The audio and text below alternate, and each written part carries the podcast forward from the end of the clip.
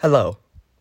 Thank you for joining me as we begin a short journey in hopes to build positive, lasting relationships with your parents, teachers, and other adults. We've all had those moments of disagreement between ourselves and our parents. Sometimes it makes us wonder do they understand how we feel? Do they understand what we go through? This podcast miniseries has been made to explain the differences between the complex teenage brain compared to the brains of those of previous generations. My name is Caleb Bivens. I'm a 15 year old sophomore from Michigan. I, myself, have personally experienced issues like this from a young age. Throughout the course of my life, I have had many friends, though sometimes I have had my doubts about some of them being there for me. Silently, I have psychoanalyzed many of these friends, whether it was talking to them about issues they were currently facing or how they interact with their parents and other adults, such as teachers, when I am over at their house or hanging out with them at school or at my home. I work behind the scenes to get a sense of how others deal with everyday interactions with their parents, trying to piece together issues that may have happened in the past or events that have happened within the family. This is also one, I can gain a better understanding of this person's current feelings and help them according to the information gathered, and two, I can relate these issues to myself and my current knowledge of the teenage mind to conclude how often arguments between a parent and their child surface. I don't relatively care about the topic but rather the approach and or reasoning of the parent and or the child. We can all use common sense that the teenage brain differs highly from the adult brain and so on. But how is this so? Our parents may indeed treat us and raise us by how they were raised by their parents when they were young. But as we have begun to surface the problem of teenage brain development and mental health in the world, people of our generation begin to understand that most of the time this isn't fair towards us. But do our parents realize this? During this podcast, I will use the terms us, we, and our quite often as I am referring to this generation's teenagers who are my main target audience. We have to understand that the brain develops many times during a human's life and even more so when that human has children. This podcast will be split into five main parts, all relating to the main idea of how the teenage brain relates to the adult brain. First, in my next episode, I will be discussing the science behind why the brain develops with every generation. The second part will focus more on how this development can affect how this younger mind can interact with that of an older one. In the third part, I will dive more into the mental side of this dilemma. I will explain how negative interactions with teens and their parents, and how the thought of a teen that their parents don't get it, can negatively affect their mental health.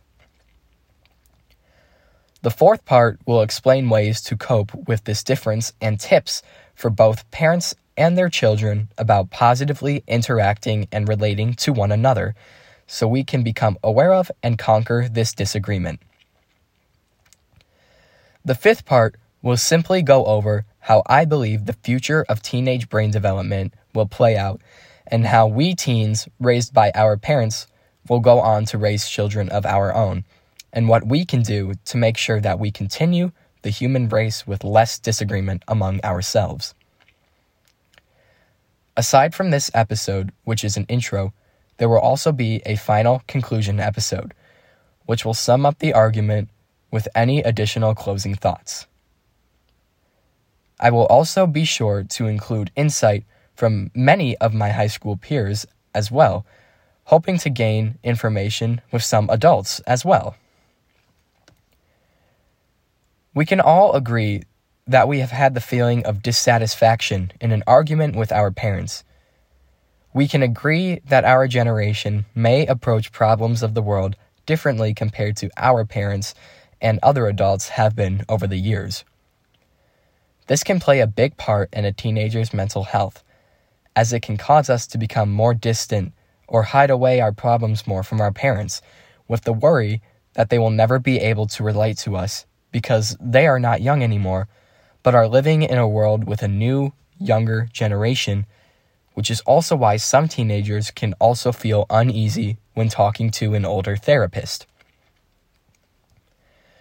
Though we think the only people that can relate to us are other teenagers our age, many adults study the neurology of the teenage brain, and it is starting to become a more well known topic within schools, such as anatomy or interdisciplinary classes, which is how this project was actually inspired by.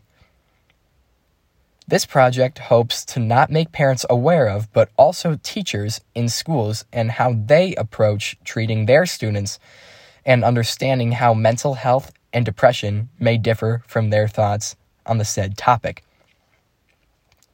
Just because we don't turn in our assignments on time doesn't Im- imminently mean we don't care about our academic career and that we're just lazy. The student could not have the motivation to complete such tasks, which is why parents or other teachers shouldn't immediately jump to conclusions but rather move towards trying to understand the thought process of the teenager and their mindset. We need to be aware of how much of an impact parents and adults of previous generations can have on teenagers when their brains are still developing.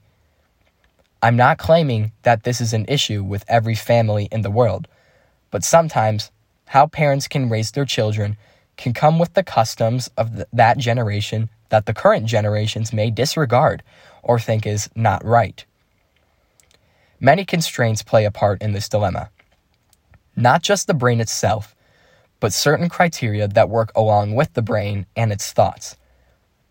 This can come from religious beliefs and the culture of a person, for example, and this is how negative views of the current world can arise, whether it's about life skills, views on race, the LGBTQ plus community, or political standpoints, though there are many more views from what I have listed. From what I've witnessed, parents sometimes do not approve of the choices or beliefs of their children of the next generation. I believe that parents or other adults should respect a teenager's choice or belief as long as it does not actively move to hurt someone or something else. If it does, then it would be up to the parent to decide whether to intervene. Of course, every family has their own beliefs and ways to raise their children. And I respect that as others should. And this is not an argument challenging how this should be done, but rather to bring attention to the fact that not all families are perfect, and contradicting points among the two sides are bound to arise. This is an argument about how effective already made solutions to this problem are and the best strategies to stand by as we move forward as a group to solve this problem.